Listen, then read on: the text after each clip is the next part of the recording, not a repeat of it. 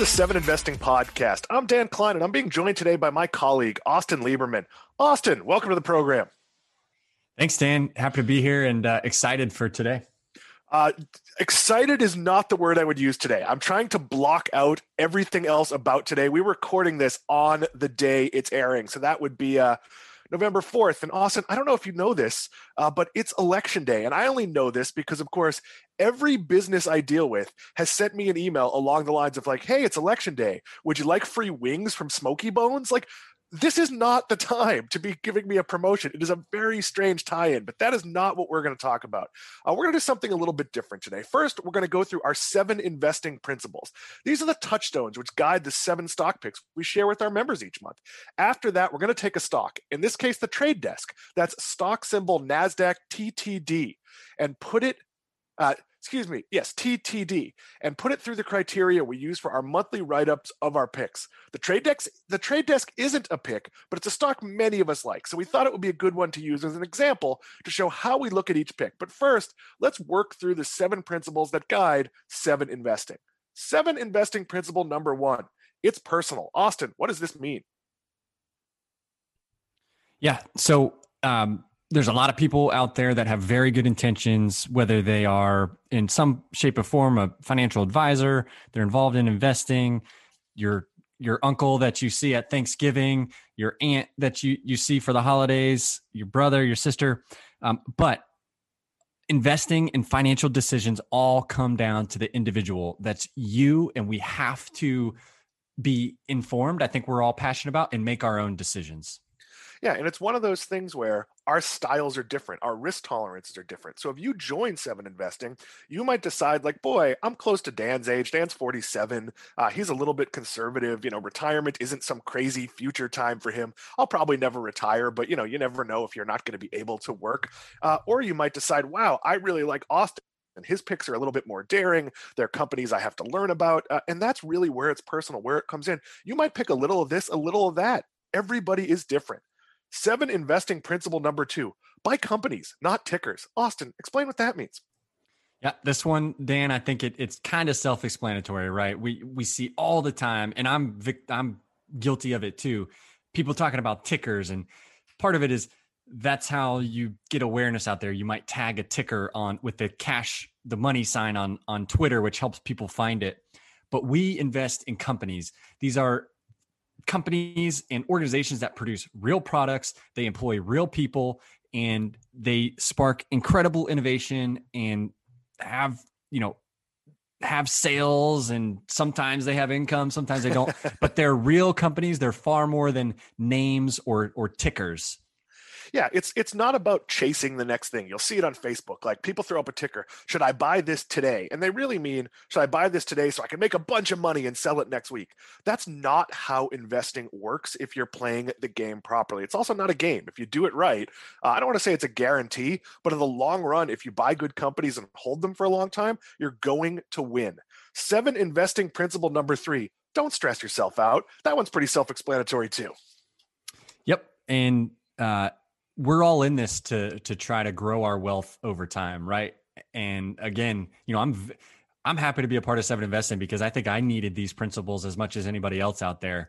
Um, and that's a really cool thing is, is we get to, to learn and improve ourselves, Dan. I think I've improved a lot as a, a person and and just an investor being a part of this team because we have some some really amazing people on the team, just good human beings, you know. Um, but it while we're Uh, trying to achieve financial freedom and or whatever our financial goal is and compound our wealth it's tempting to maybe make some decisions and put ourselves in situations with our investments that stress us out and we lose sleep. And every single time i've done that it i've just realized it's not worth the potential extra gain i might make in 6 months or a year on my portfolio.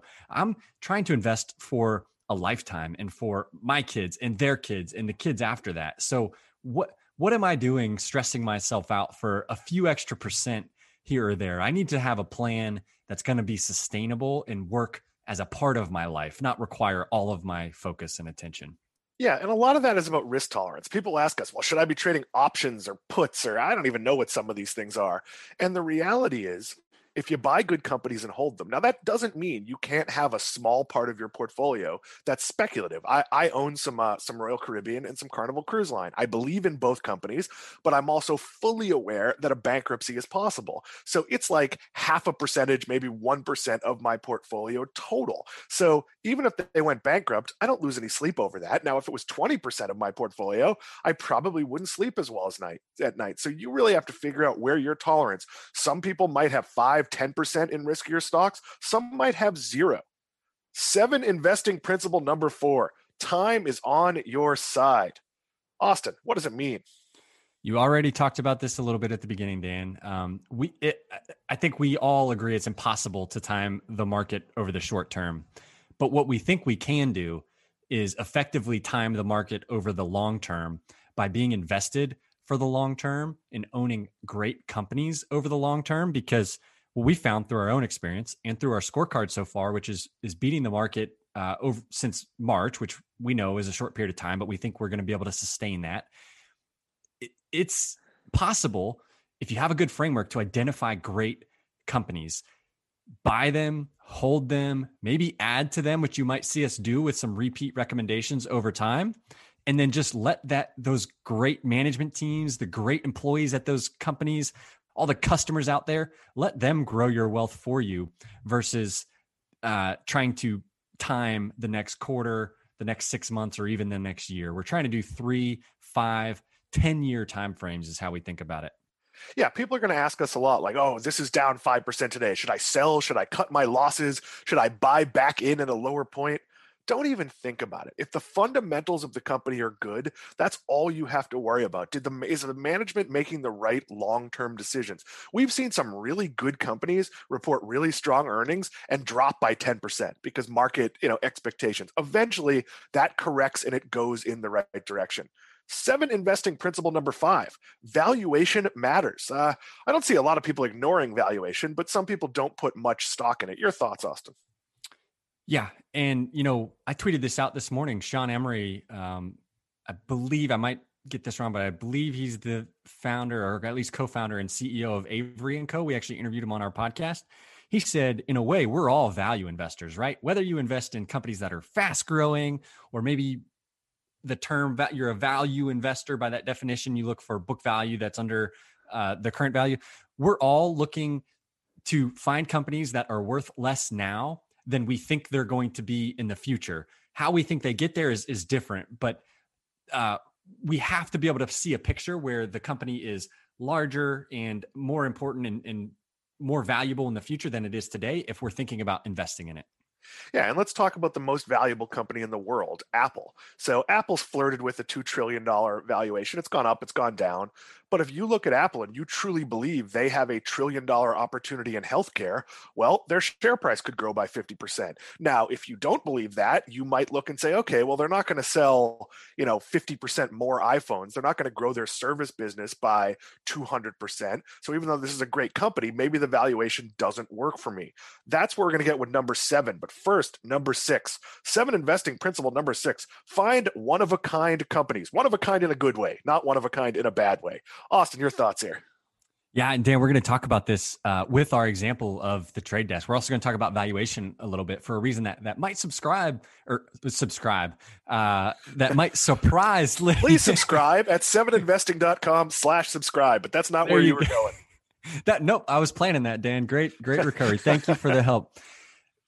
Um, the so we're going to talk about this with the trade desk, but we want to find one of a kind companies, companies that are in some way, shape, or form doing something or doing it in a way that really nobody else is, and it makes them unique and it makes makes them valuable and potentially gives them a long term competitive advantage. Yeah, and it doesn't have to be a company that on the surface is doing something unique. Like we make uh, AI-driven unicorns that can fly. Like, okay, that's unique, but it's not that valuable. But take an example, like say Starbucks. Well, on the surface, they sell coffee. The reality is they're using technology and they're and they're very focused on their approach. And they've done much more that makes them unique compared to say Panera Bread or Dunkin' Donuts. So, you know, if you're looking for best in class, if you're looking for one of a kind, you might have to go a little deeper. Number seven is actually, I think, one of the most important here. It's in the top seven at least. Seven investing principle number seven: develop a thesis.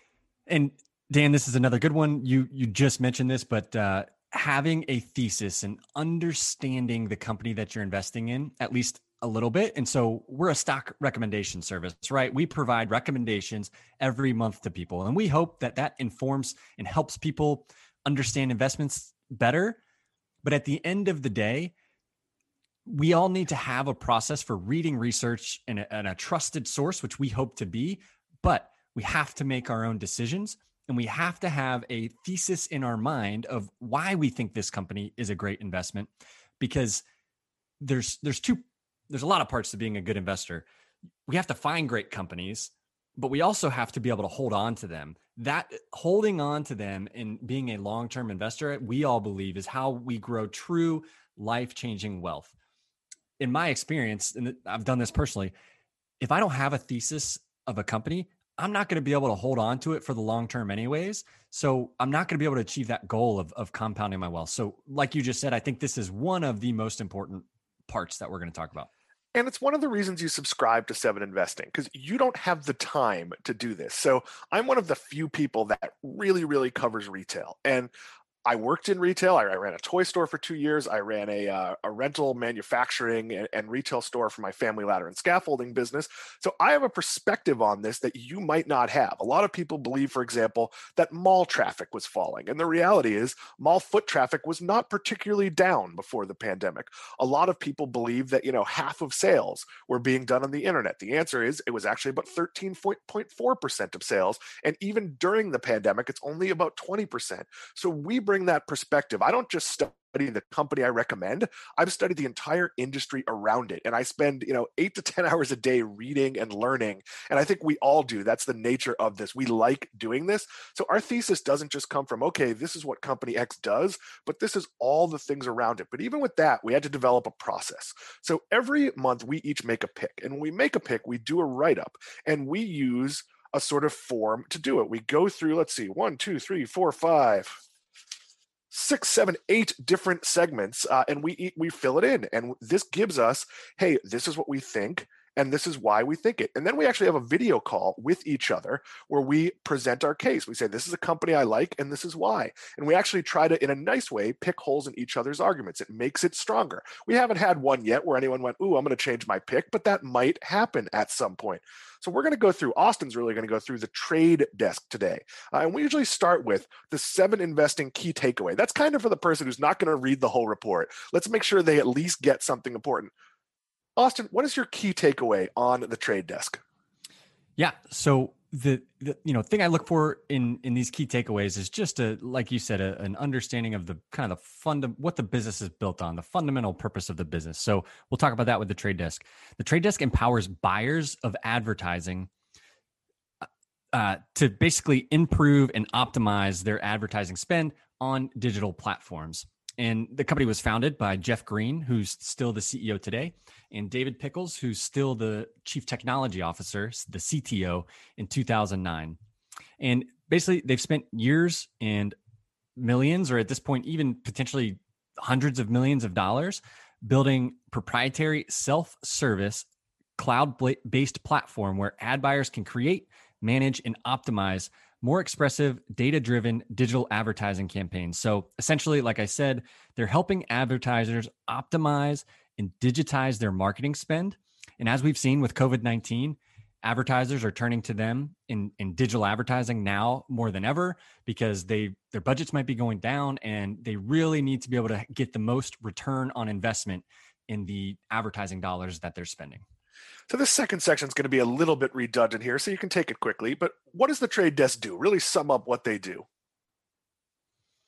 Yeah. So specifically, they allow marketers to advertise in every format imaginable. So any format that that really you can think of, or any place that you can think of that you might spend your digital time on the internet, uh, the trade desk enables people to advertise there.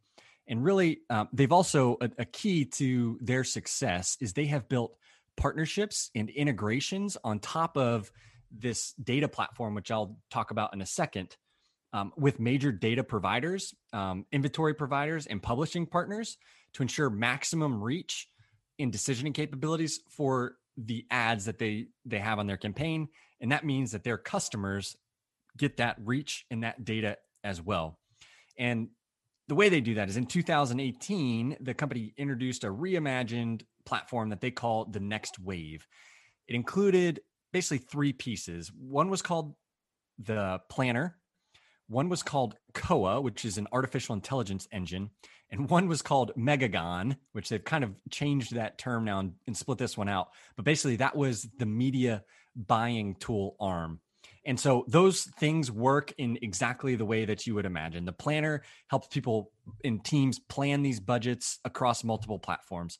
Koa, the AI engine, helps them get the insights that they need and assists them in optimizing where they're spending each bucket of their advertising budget uh, every month, every week. It, it allows them to really adapt that and change it and get the most return possible.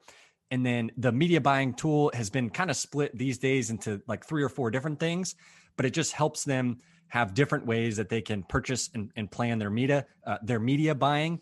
And it, it's really built off of and sort of encapsulates the planner and that AI engine that we just talked about they might want to spend a few more dollars on names. I, I, feel like the next wave is a Fox show that was canceled in 1997, and Megagon, he is the guy who battles Optimus Prime. So that's not great, but doesn't change. Their goal is to get advertising as effective as possible, make the most money for the advertisers, uh, you know, for the, the places taking the advertising, with the most effective reach for the advertisers and the best experience for the consumer what's happening in the bigger picture? The, obviously, the ad world is changing. That's being hastened by the pandemic. Austin, bigger picture here.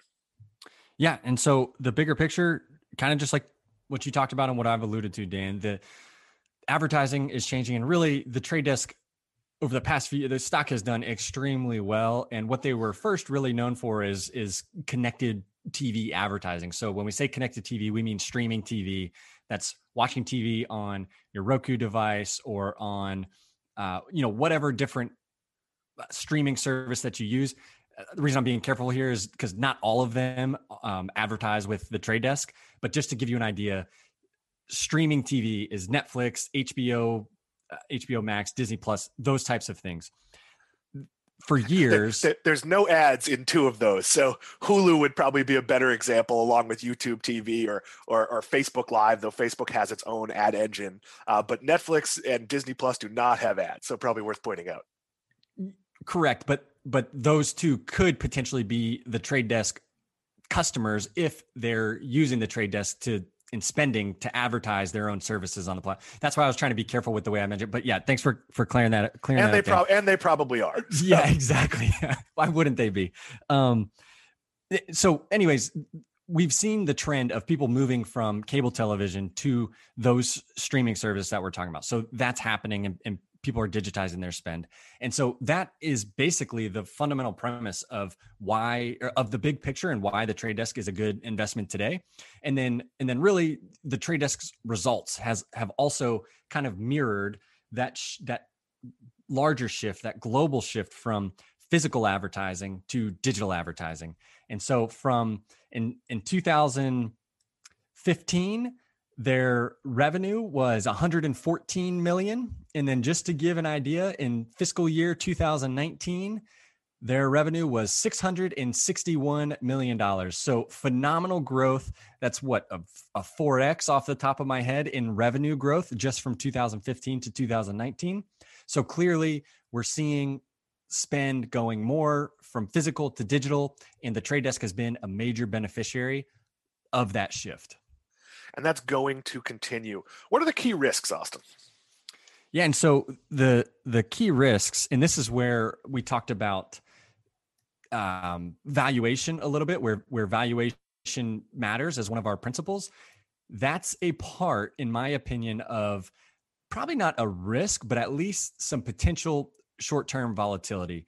The trade desk right now is is trading at it, it's generally valued on a price to sales ratio basis. So that's that's basically just a price related to the amount of, of sales that they have. We don't have time in this podcast to go into complete detail.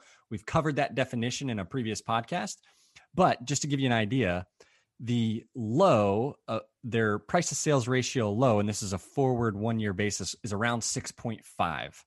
The high is around 30. Right now, it's sitting at about 27. So the key is it's almost at the very highest it's ever been on a price to sales ratio.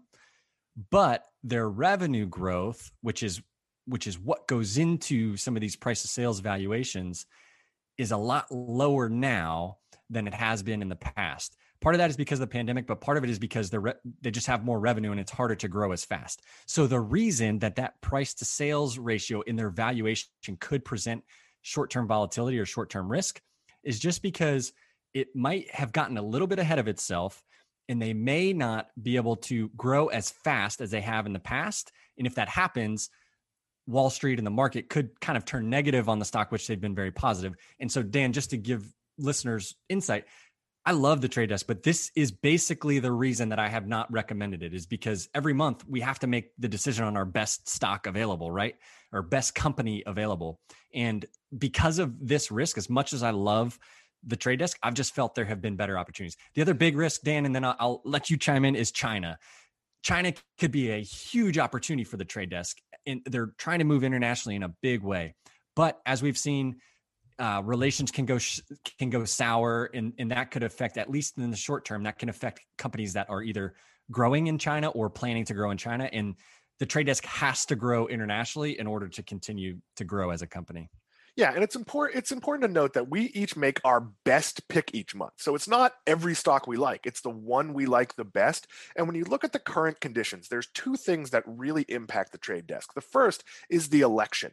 Election advertising changes everything. It takes the most valuable real estate. I mean, you've watched TV at night on regular television. And like I live in well, we both live in Florida. Like 98% of ads are for candidates. Uh, it, I, you might sometimes see a Biden ad, then a Trump ad, then three local ads, then it goes back to the show. There's very little advertising for anything else. Uh, there's somehow uh, T-Mobile and Verizon have managed to get some spots.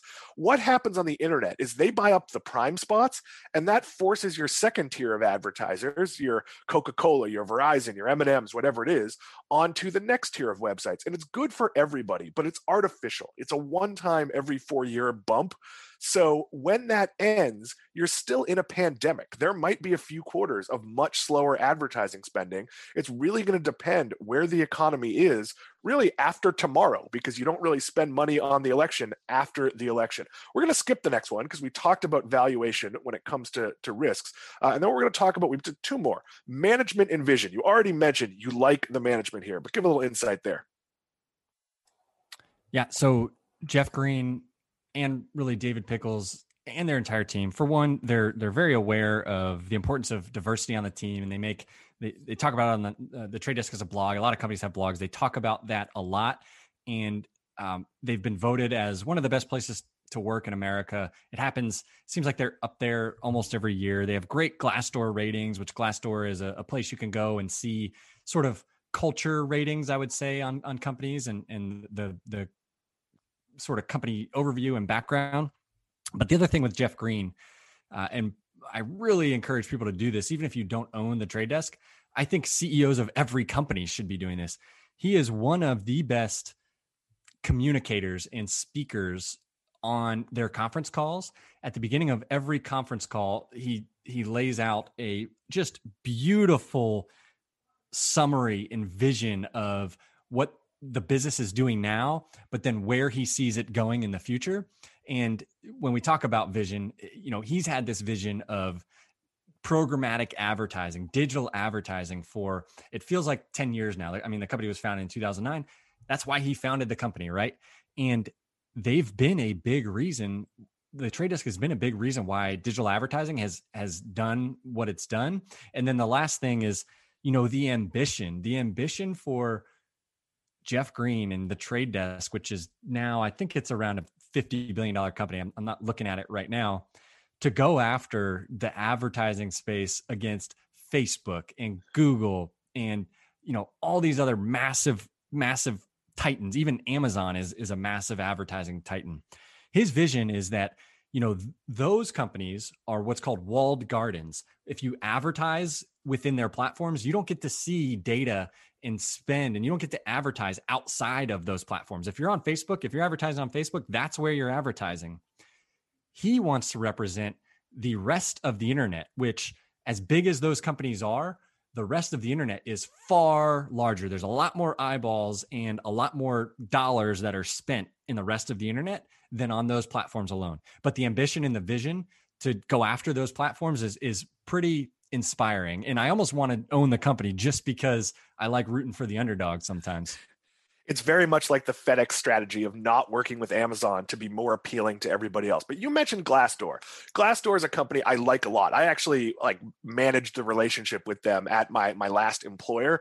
One word of caution with Glassdoor. It's kind of like Yelp that you can't please everybody. So if you, I, what I would do on on Glassdoor is I would sort of eliminate the top two percent and the bottom two percent. There's always going to be someone who has an incredibly negative opinion on a company, and it's they're terrible or they weren't a great fit. And then there's always going to be a small percentage that are like absolute sycophants. So you really want to look at the the ratings as a bulk, and and a company like the Trade Desk has enough of those, but Austin, as we cleared this up on the on the trade desk, what should we be watching if we're considering investing here? Yeah, and so let's just kind of take it home. This is our, our last category. And just to give everybody a reminder, our our new recommendations just came out yesterday. And and look, we know it's kind of a crazy time, so we might not be thinking about eh, subscribing to an investing service right now, and we get it, but please consider it check us out. Wait, wait, why is that? Is that because of the new season of The Masked Singer? Is that is there something going on that I'm no? We all know it's election time. We are all sitting on the edges of our seats. You know, no matter what political party you're in, there is a lot of call it fear, apprehension. I don't know what the word is right now, but you know that doesn't mean this is a company that's on my watch list. It's not a company I feel the need to buy now for the reasons I just articulated. The next six months, I'd almost throw them out in the future of the trade desk. If they do well, that's phenomenal. It adds to the story. If they don't do well, I'm not sure it means anything because it's just going to be a very strange time for advertising. Austin, your final word.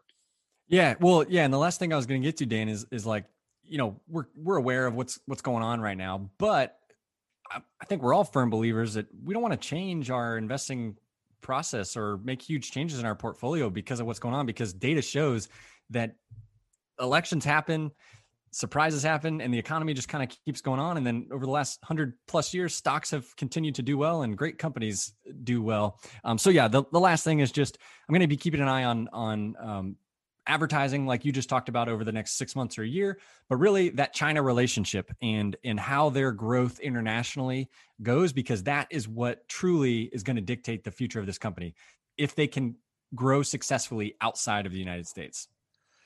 So that brings us to the end of this section. So here's why we did this. This is the process we go through each month. So we make sort of a rough pick in the middle of the month, and then we go through this exercise. And it's possible that as you go through it, you might look at, say, management or valuation and go, Ooh, I don't like something about this, and and then switch your pick. Like that kind of thing happens. So this was kind of a peek inside the curtains. We hope it was helpful. If you have any questions, if you'd like to know anything, you can reach us at uh, info at seven investing. That's the number seven investing.com. Or you can hit us up on Twitter at seven, again, the number seven investing.com. For Austin Lieberman, I am Dan Kline. This has been the Seven Investing Podcast.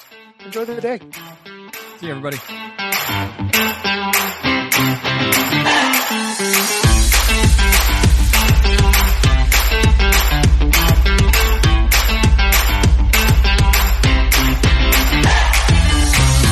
A reminder that people on this program may hold positions in the companies that are mentioned.